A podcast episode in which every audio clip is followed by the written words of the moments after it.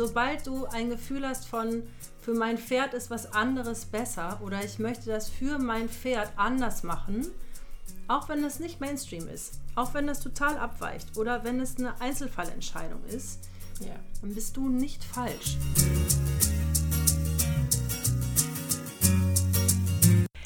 Hör auf dein Pferd. Der Podcast für eine tiefe und ehrliche Verbindung zwischen Pferd und Mensch und intuitive Persönlichkeitsentwicklung. Unsere Gespräche sprechen deinen Kopf und dein Herz an. Humorvoll, informativ und inspirierend. Ein Podcast, der dich bestärkt, deinen Weg zu finden.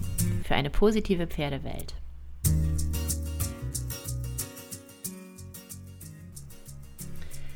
Hallo und herzlich willkommen. Schön, dass du wieder eingeschaltet hast bei Hör auf dein Pferd. Heute erwartet dich, halt dich fest, eine richtig tolle Folge. Mit uns beiden.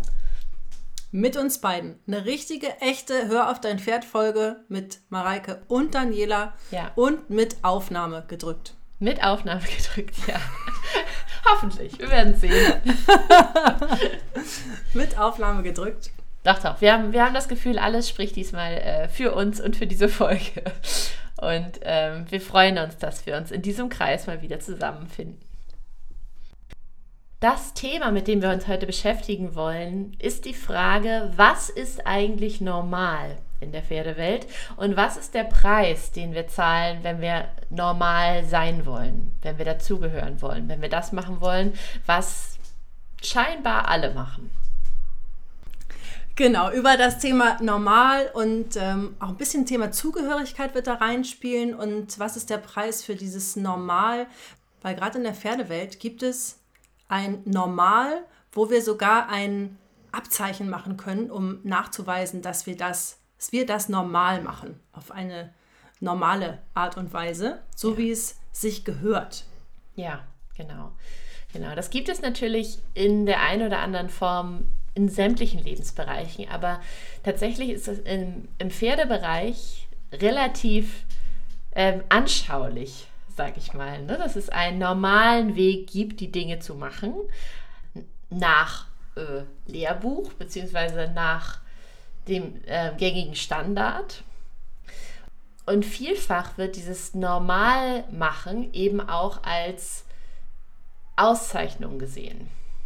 Als ich mache es richtig, weil ich es normal mache, mache ich es richtig, ich habe mich an alle Regeln gehalten, ich gehöre dazu, ich habe alles getan, was ich konnte, ich letztendlich so ein bisschen, wenn ich es normal mache, dann entbindet mich das von der Verantwortung, es weiter zu hinterfragen. Das ist so ein bisschen überspitzt ausgedrückt, aber oftmals tatsächlich das, was passiert. Denn das, was normal ist in der Pferdewelt, ist natürlich nicht das, was im Zweifel das Beste ist für das Pferd. Zumindest nicht durchgängig und zumindest nicht für jedes Pferd. Und deswegen ist es ganz, ganz schön, mal über dieses Thema zu sprechen und mal zu hinterfragen,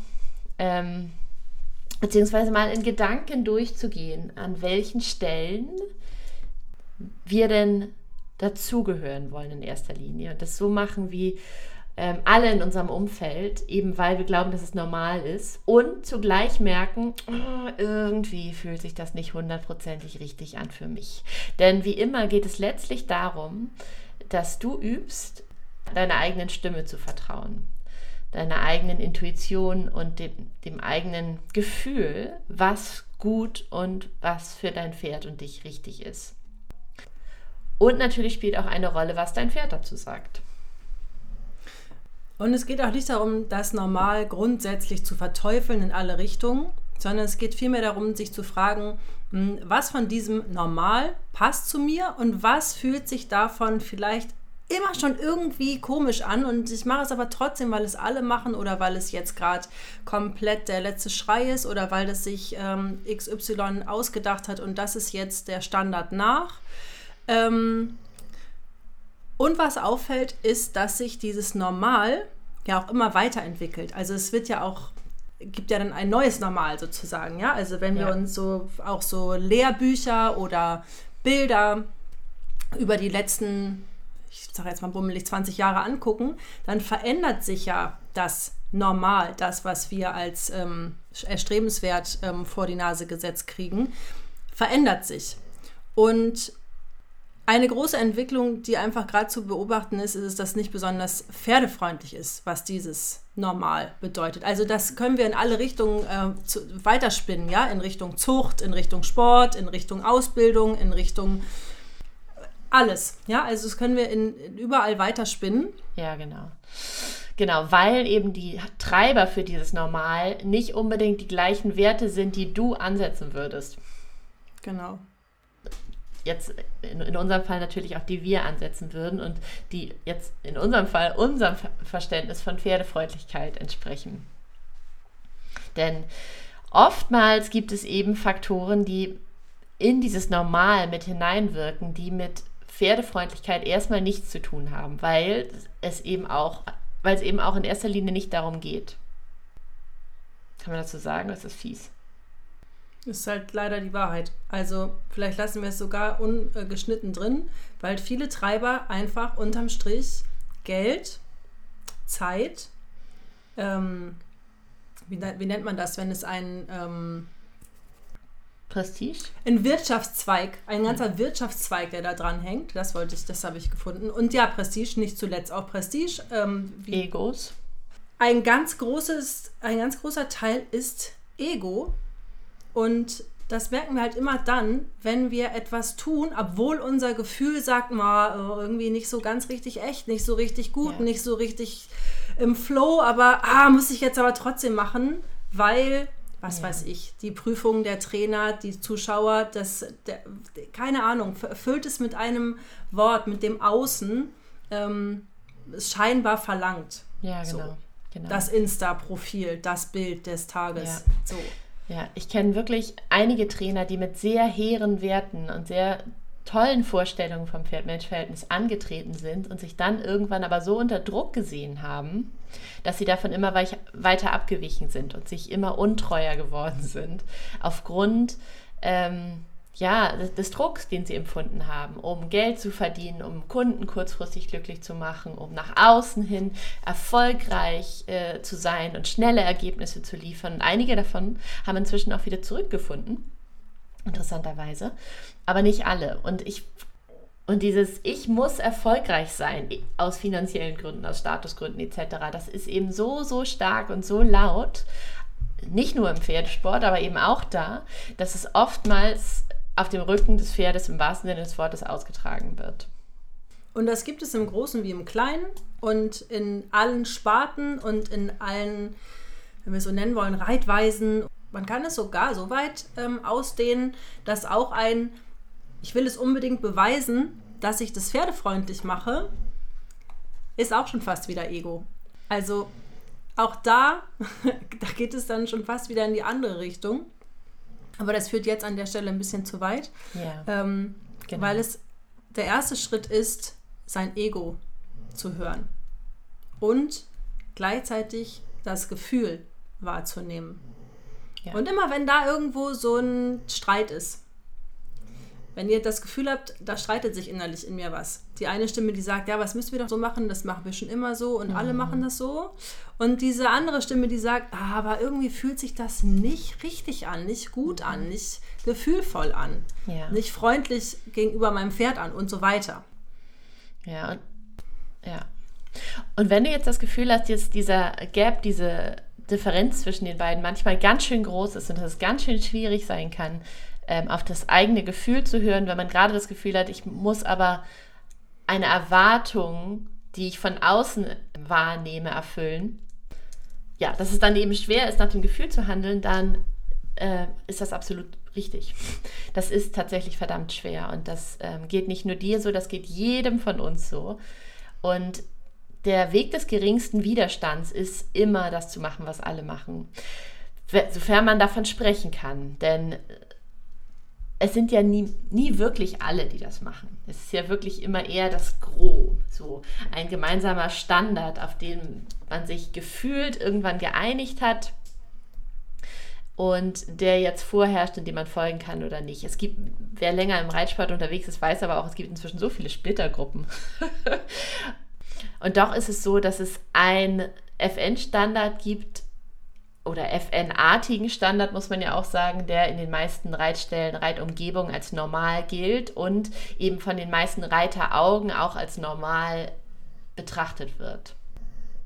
Und der sich über die letzten Jahre, also das, was wir in unserem Auge sehen und was irgendwie in normal weiterentwickelt wurde, ist nicht unbedingt das, was ursprünglich da mal drin stand in diesem FN-Standard. Also auch rein von der Körperlichkeit der Pferde und wie sollen die aussehen und was wird wie bewertet und so weiter.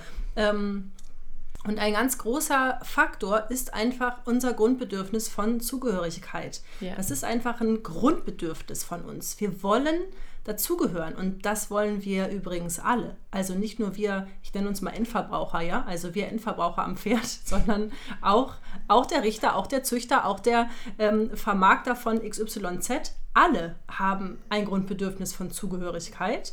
Und im Zweifel eben auch noch ein bisschen Missverständnis mit Macht, Ego und so weiter. Aber wenn wir dabei bleiben, bei diesem Grundbedürfnis von Zugehörigkeit, dann ist es einfach mega anstrengend und ja, manchmal fühlt es sich auch wirklich wie falsch an, es anders zu machen als die anderen. Ja. Oder zu sagen, nein, ich mache das, obwohl 90% es so machen, mache ich es trotzdem so. Ja. Ja, richtig. Und wenn wir dann noch irgendwelche Glaubenssätze von wegen, ich muss gut sein, ich muss es richtig machen, ich muss perfekt sein, ich muss gut genug sein oder ich bin nicht gut genug. Und diese Treiber haben wir alle auch in irgendeiner Form, in irgendeiner Ausprägung. Dann ist es in der Tat auch eine Herausforderung, seinen eigenen Weg zu gehen. Aber deswegen seid ihr ja hier, um euch unterstützt zu fühlen, auf der Suche nach dem eigenen Weg und darin, ihn letztendlich zu gehen. Denn das tun wir auch. Und auch wir erfinden ihn immer wieder neu, hinterfragen immer wieder neu und haben leider auch an dieser Stelle wieder nicht den perfekt ausgelegten Weg für euch, sondern es geht einfach darum, zu hinterfragen, ob das, was passiert, was du tust, gut und richtig für dich und dein Pferd ist an der Stelle. Und wir haben es eben schon gesagt, viele der Entwicklungen und Tendenzen, die sich so ergeben haben über die Jahre und Jahrzehnte, die inzwischen als normal gelten, sind nicht pferdefreundlich und teilweise auch einfach, man muss es leider auch so deutlich, oder wir können es so deutlich sagen, auch absurd, weil sie einfach heute keinerlei Bezug mehr haben, keinerlei Bedeutung. Und es ist so lustig eigentlich zu betrachten, wie wir bestimmte Regeln einfach als Gesetz sehen, weil es die Regeln sind, ohne zu hinterfragen, warum es die Regeln sind. Mein Lieblingsbeispiel an der Stelle ist immer das Aufsteigen von rechts. Das ist ein super Beispiel. Ja, dass das einfach der einzig richtige Weg ist. Man muss immer von rechts aufsteigen, sonst ist es falsch. Wenn ich von links aufsteige, dann kann es sein, dass ich von anderen Reitern darauf hingewiesen werde, dass es falsch ist. Du von der falschen Seite gerade aufsteigst. Unglaublich, dass ich mir das herausnehme, dass ich offenbar keine Ahnung habe, von welcher Seite man richtigerweise aufs Pferd aufsteigt. Und das kommt einzig und allein daher, dass die Waffen früher, Moment, jetzt muss ich gerade einmal denken, man steigt von rechts auf, dass die links getragen wurden und sie einfach im Weg gewesen wären, wenn man von links aufgestiegen wäre. Also in Fahrtrichtung links also wenn du vor dem Pferd stehst. Genau. Also nicht in Fahrtrichtung, so. Entschuldigung. Wenn ich mich zum Pferd hindrehe, also quasi, ja, parallel zum Pferd. Dann links. Genau. So. Und deswegen steige ich. Die Waffen hingen rechts am Pferd. An der rechten Pferdeschulter. Beziehungsweise an der rechten Pferdeseite. Deswegen steigen wir von links auf. Richtig? Also ihr seht schon, das ist ein super Beispiel, weil das ist, keiner kriegt überhaupt zusammen, wer eigentlich von wo, rechts, links. Ich habe noch nie Waffen am Pferd getragen, okay? Ich weiß es nicht. Ich glaube aber, alle wissen, worum es geht. Also das ist halt ein Beispiel dafür, dass es halt so Regeln gibt, die erstmal mit dem Pferdewohl und auch so irgendwie mit jetzt irgendwie Sinnhaftigkeit für unsere heutige Reiterwelt erstmal gar nichts zu tun haben, sondern einfach aus einer anderen Zeit stammen und einer anderen Gesinnung folgen. Ja. Und das ist noch ein Beispiel, noch das harmloseste Beispiel. So. Wobei, ja, das ist ein harmloses Beispiel, Wobei, wenn man sich ein bisschen damit beschäftigt, dann möchte ich an dieser Stelle die Empfehlung aussprechen, ruhig von beiden Seiten aufzusteigen, weil das anatomisch günstig für das Pferd ist, wenn man eben nicht nur von der einen Seite sein ganzes Körpergewicht mal dranhängt, sondern eben auch dann mal wenigstens von der anderen Seite und am besten auch mit Aufstiegshilfe. Das möchte ich an dieser Stelle einmal loswerden. Wir sind auch pro Aufstiegshilfe, unbedingt. Ja. Also es gibt immer Ausnahmen. Wollte ich gerade sagen. Es ist nichts, wo man sich absolut verrückt mitmachen sollte und dennoch ist es auch gut, wenn man eine Aufstiegshilfe nutzt. Ja. Genau, aber das ist, wie gesagt, das ist ein Beispiel und dann gibt es aber auch viele Beispiele, die tatsächlich Pferde unfreundlich sind. Aus vielerlei Gründen und auch nachgewiesenermaßen und die dennoch weiterhin als normal gelten. Und ein gängiges und sehr greifbares Beispiel dafür ist der Sperrriemen. Ja, dann für den Sperrriemen gibt es eigentlich keine so richtige Erklärung in der Vergangenheit. Also so wie es jetzt eine Erklärung für dieses Rechts-Links-Aufstiegsding gibt, ne? Weil da hingen eben die Waffen im Weg, so wegen des Aufsteigens. Und für diesen Sperrriemen gibt es keine handfeste Erklärung, warum der an diesen kombinierten Reithalftern dran ist. Ein bisschen gibt es eine Erklärung fürs hannoversche Reithalfter, dass es so aus den, als Pferde im Krieg eingesetzt wurden, ist die Idee gewesen, dass wenn die stürzen, dass sie sich dann beim Sturz nicht so stark Kiefer und Kopf verletzen können, weil sie das Maul dann nicht aufreißen können. Das ist eine Erklärung, die aber nicht so richtig belegt ist, also die nicht so richtig belastbar ist. So. Ja, genau. Und der Sperrriemen an sich hat keine echte Bedeutung. Also in der Historie nicht und anatomisch und rein von der Funktion her, wenn man es mal ein bisschen recherchiert und sich das anguckt über die letzten Jahrzehnte, kann man schon sagen, was den Sperrriemen angeht, gibt es keine Begründung, warum der da dran ist. Genau. Stattdessen sieht man Reitausrüstungskataloge, in denen es Trensen mit Sperrriemen und solche ohne gibt und bei den Trensen ohne Sperrriemen dabei steht für verbesserte Atmung und Maultätigkeit ohne Sperrriemen. Sodass man sich fragen muss, aus welchem Grund dann an den anderen Trensen Sperrriemen dran sind. Für verschlechterte Atmung und Maultätigkeit. Ja, es gibt anatomisch viele Gründe, warum der Sperrriemen ungünstig ist. Zum einen, weil er tatsächlich die Atmung behindert. Und ich wollte gerade sagen, behindern kann, aber ich würde wirklich so weit gehen zu sagen, behindert, weil er einfach ungünstig liegt, egal wie fest du ihn schnallst. Und wenn du ihn trägst, also ich meine, wenn man ihn so locker schnallt, dass er nicht behindert, und dann könnte er ehrlich gesagt behindern, weil er ablenkt, weil er irritiert. Aber warum ihn dann überhaupt dran haben? So, das ist eben die Frage. Also wenn man einen Sperrriemen richtig dran hat, dann ist er eben hinderlich für die Atmung. Er ist hinderlich für das Kauen, für die Maultätigkeit, für die Kieferbewegung, die ganz, ganz maßgeblich ist für das Federungssystem des Pferdes, des gesamten Pferdekörpers, das Abfedern, was normalerweise Schritt für oder bei jedem Schritt, den das Pferd macht, über den Kiefer entsteht, gerade unter Druck auf das Gebiss, also Druck gerade in dieser Kombination, muss dann eben über andere Pferdekörperteile aufgefangen werden oder ausgeglichen werden und die sind im Zweifel noch viel weniger dafür gemacht. Das heißt, das Pferd läuft festgehalten, ne? Jetzt mal flapsig und vereinfacht ausgedrückt, wenn wir diesen Sperrriemen dran haben, der eben ihm die Möglichkeit nimmt, sich unter uns frei zu bewegen und so frei, wie es eigentlich tun müsste, um losgelassen zu sein, um zu atmen, ganz ehrlich. Also ist das nicht Argument genug? Ja. Wirklich, oder? Also ich meine, wenn man von jemandem verlangt, dass er Sport macht, dabei aber nicht atmen kann, das ist doch... Naja, jedenfalls gibt es viele Gründe, die gegen den Sperrriemen sprechen und tatsächlich konnten wir keine recherchieren, die für den Sperrriemen sprechen. Man hört ganz oft auch solche Sachen wie, ja, mein Pferd sperrt sonst immer das Maul auf, wehrt sich gegen das Gebiss. Und dieser Podcast heißt, hör auf dein Pferd. Was könnte das Pferd wohl ausdrücken wollen, wenn es sich gegen das Gebiss wehrt? Und wie kann man ihm wohl tatsächlich helfen und anders helfen, als dass man ihm diese Möglichkeit, sich auszudrücken, nimmt? Indem man das Maul zubindet. So, aber insofern Das Sperrriemen ist einfach ein sehr gutes Beispiel dafür, dass es sich einfach lohnt zu hinterfragen, mit welchen Ausrüstungsgegenständen wir arbeiten.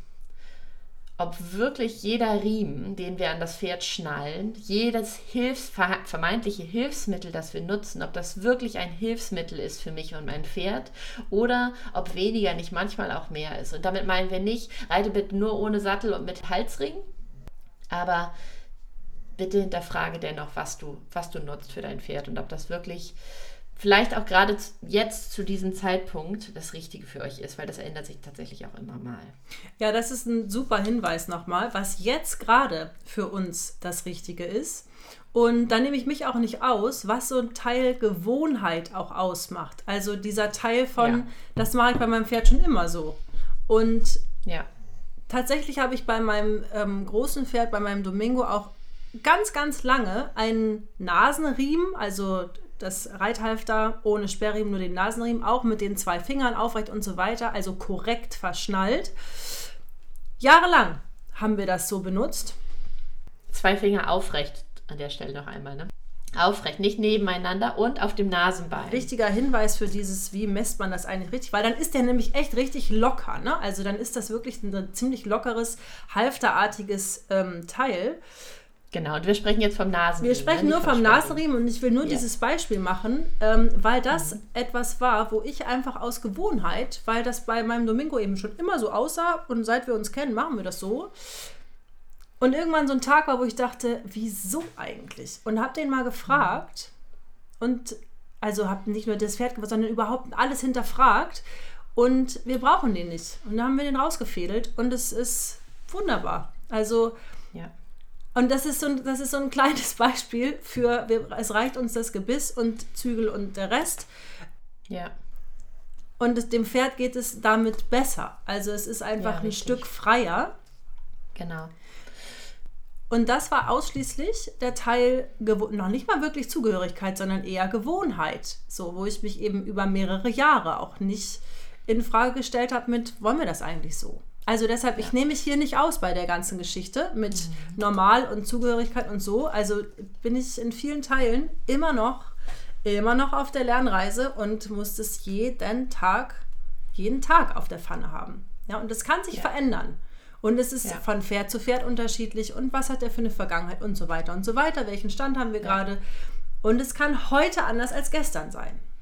Ja, man darf auch nicht vernachlässigen, glaube ich, welche Rolle die Optik spielt. Ja, total. Dabei. Weil gerade Nasenriemen, für ganz viele Reiteraugen gehört das ja auch einfach dazu, zu einer Trense. Also da stellt man ja gar nicht in Frage. Naja, es stellt sich die Frage, wo mache ich das denn ran? Das weiß unterlegte, das lackgestrichene, das glitzernde, nicht glitzernde. Also es ist ja auch ein bisschen, also Styling, ich gehöre jetzt ehrlicherweise nicht dazu, aber Styling ist ein Thema. Ja. Und ich glaube, es gibt sogar auch Trensen, bei denen man die gar nicht rausnehmen kann. Ja, gewiss. Glaube ich. Ja, wo es eben mehr ist als nur ein Riemen. Und wo die beiden Kopfstückteile auch miteinander verbunden sind. Ja, nee, aber das soll euch alles nicht behindern, mal zu hinterfragen eben. Ja, was für euch denn eigentlich essentiell ist und gut und hilfreich tatsächlich. Und das geht natürlich über die Ausrüstungsgegenstände des Pferdes hinaus, hin zu den Ausrüstungsgegenständen auch des Reiters. Brauche ich denn eigentlich meine Gerte momentan? Brauche ich denn eigentlich meine Sporen wirklich? Verfeinern sie tatsächlich meine Hilfen, wenn doch das Pferd doch eigentlich jede Fliege am Körper spüren kann? Und so. Das war unsere Idee. Dazu wollen wir euch heute einmal einladen, zu hinterfragen, wie normal ihr eigentlich sein wollt und welches Normal wir gemeinsam schaffen wollen für die Zukunft und anhand welcher Werte sich das orientieren sollen. Und mir kam gerade noch ein Impuls. Ich habe mich sehr, sehr lange und sehr oft falsch gefühlt aus diesem Grund. Weil mir eben manche Dinge einfach nicht so lagen, die so zu machen, wie es die meisten machen. Und was eben oft dazu führte, dass ich mich irgendwie falsch gefühlt habe. Ich mache das nicht richtig. so schade, dass ich als junges Mädchen lange gedacht, dass ich gar nicht richtig gut reiten kann, weil ich das so anders mache. Und das ist aus heutiger Sicht sehr, sehr schade, weil ich das einfach ziemlich intuitiv und gefühlvoll gemacht habe. Und fürs Pferd irgendwas irgendwie okay, die liefen ganz gut. Und ich habe aber immer gedacht, ich mache das aber nicht so richtig. Und was so über die Jahre auch dann so zu einem, ich mache das, also ich bin nicht ganz richtig, ich bin falsch gefühlt. Und wenn du dich manchmal falsch fühlst, ja, dann guck wirklich nochmal einmal genauer hin, weil du bist nicht falsch. Also sobald du ein Gefühl hast von, für mein Pferd ist was anderes besser oder ich möchte das für mein Pferd anders machen, auch wenn das nicht Mainstream ist, auch wenn das total abweicht oder wenn es eine Einzelfallentscheidung ist, ja, dann bist du nicht falsch, sondern du weichst einfach nur etwas ab für dein Pferd. Genau, auch wenn es ganz anders aussieht als alles, was die Leute in deinem Umfeld machen, als alles andere, was du kennst, als alles vielleicht auch, was du dir mal vorgestellt hast. Solange du das Gefühl hast, das ist für euch beide das Richtige, go for it. Ja. Ja, genau. Und man darf wirklich nicht vernachlässigen, alles, was heute als normal gilt, ist dadurch entstanden, dass genug Leute das gemacht haben. Dass genug Leute das auf diese Weise gemacht haben. Und das, was vor 20 Jahren normal war, ist heute nicht mehr normal. Und umgekehrt. Das heißt, das, was in 20 Jahren normal sein wird, das bestimmen wir heute. Das, was in 10 Jahren normal sein wird, wahrscheinlich sogar in 5 Jahren, nehme ich an, das bestimmen wir heute. Je nachdem, wie viele wir sind, glaube ich. Geht das schneller oder es dauert ein bisschen länger. Aber jeder von uns hat eine Stimme, die da mitwirkt. Und jede Handlung und jeder Gedanke, den wir für unser Pferd haben, wirkt da mit rein und ist absolut lohnenswert und absolut richtig. Ja, genau. Denke immer für dich selbst und für dein Pferd und an dich und an dein Pferd.